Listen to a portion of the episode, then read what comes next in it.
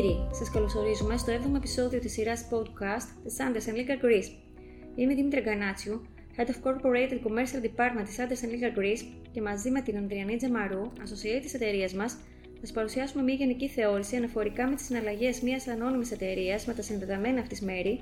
γνωστές και ως Related Parties Transactions. Η ρύθμιση των λόγων συναλλαγών έχει αποτελέσει ένα από τα πλέον σημαντικά ζητήματα της εταιρικής διακυβέρνησης.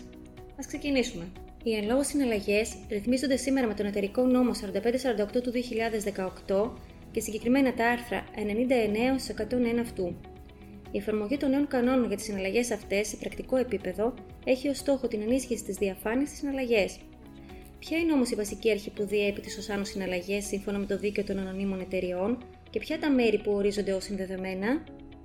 Καλησπέρα και από εμένα. Βασική αρχή που διέπει τις εν λόγω συναλλαγές είναι ότι απαγορεύεται καταρχάς η σύναψη οποιονδήποτε συμβάσεων της εταιρείας με τα συνδεδεμένα αυτής μέρη, καθώς επίσης και η παροχή ασφαλιών και εγγυήσεων από την εταιρεία προς τρίτους υπέρ των προσώπων αυτών, χωρίς ειδική άδεια παρεχόμενη με απόφαση του Διοικητικού Συμβουλίου ή της Γενικής Συνέλευσης των Μετόχων. Ω συνδεδεμένα δε μέρη ορίζονται τα εξής πρόσωπα. Επί εταιριών με μετοχές εισηγμένες σε ρυθμιζόμενη αγορά, τα πρόσωπα που ορίζονται ως συνδεδεμένα σύμφωνα με το Διεθνές Λογιστικό Πρότυπο 24.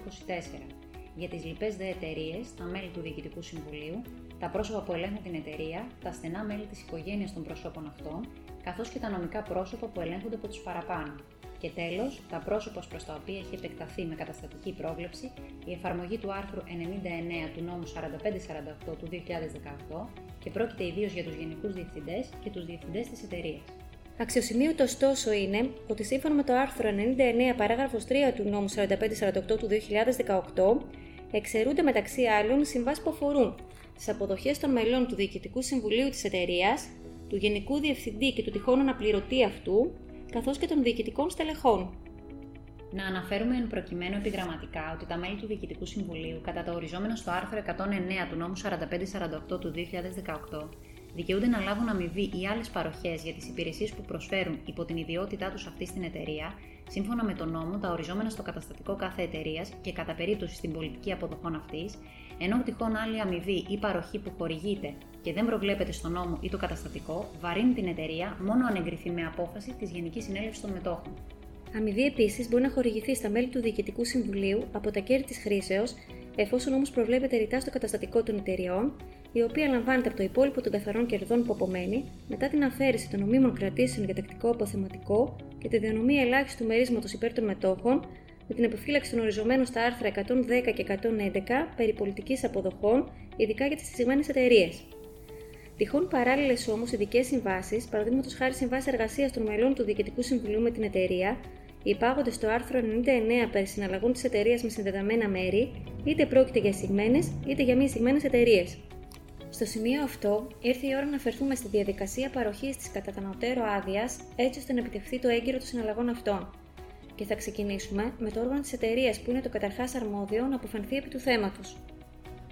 Καταρχάς, λοιπόν, αρμόδιο να αποφανθεί επί του εν λόγω θέματος είναι το Διοικητικό Συμβούλιο της εταιρείας, το οποίο με απόφασή του, λαμβάνουσα με απλή απαρτία και πλειοψηφία, παρέχει την απαιτούμενη για την κατάρτιση της εν λόγω συναλλαγής άδεια, υπό τον περιορισμό ότι στην εν λόγω συνεδρίαση δεν επιτρέπεται να ψηφίσουν τα μέλη του Διοικητικού Συμβουλίου που τυχόν τελούν σε σύγκρουση συμφερόντων με την εταιρεία των ιδίων ή των προσώπων που συνδέονται με αυτούς, ενδεικτικά σε αυτό το σημείο αναφέρουμε ότι στα πρόσωπα αυτά ανήκουν τα στενά μέλη της οικογένειάς τους, καθώς επίσης και τα νομικά πρόσωπα που ελέγχονται από αυτούς. Και ας υποθέσουμε τώρα ότι η απόφαση λαμβάνεται έγκυρα από το Διοικητικό Συμβούλιο της εταιρείας κατά νοτέρου.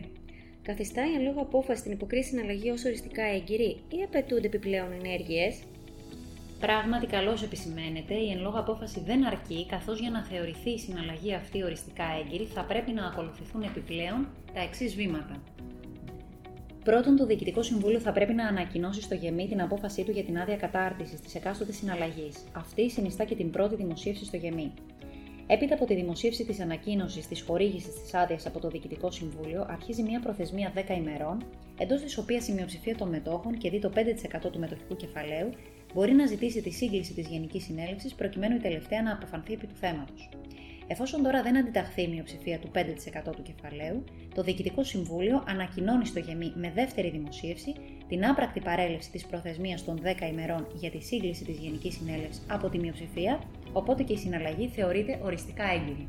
Σημαντικό επίσης είναι να επισημάνουμε ότι η άδεια κατάρτισης της υποκρίσης συναλλαγής ή η παροχή ασφαλιών και εγγύσεων υπέρ τρίτων σύμφωνα με τα ανωτέρω δεν παρέχεται από το Διοικητικό Συμβούλιο Επαόριστον, αλλά για χρονικό διάστημα έως 6 μηνών.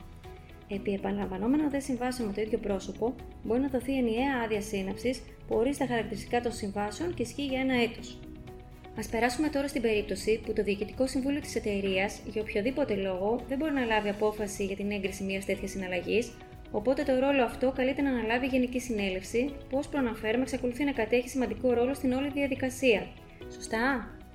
Ακριβώς, όπως προαναφέρθηκε, εντός 10 ημερών από τη δημοσίευση στο γεμί της πρώτης ανακοίνωσης της χορήγησης άδειας από το Διοικητικό Συμβούλιο, μέτοχοι που εκπροσωπούν το 5% του μετοχικού κεφαλαίου της εταιρείας μπορούν να ζητήσουν τη σύγκληση Γενικής Συνέλευσης με αντικείμενο τη λήψη ή τη μη λήψη απόφασης για το ζήτημα της χορήγησης της σχετικής άδειας.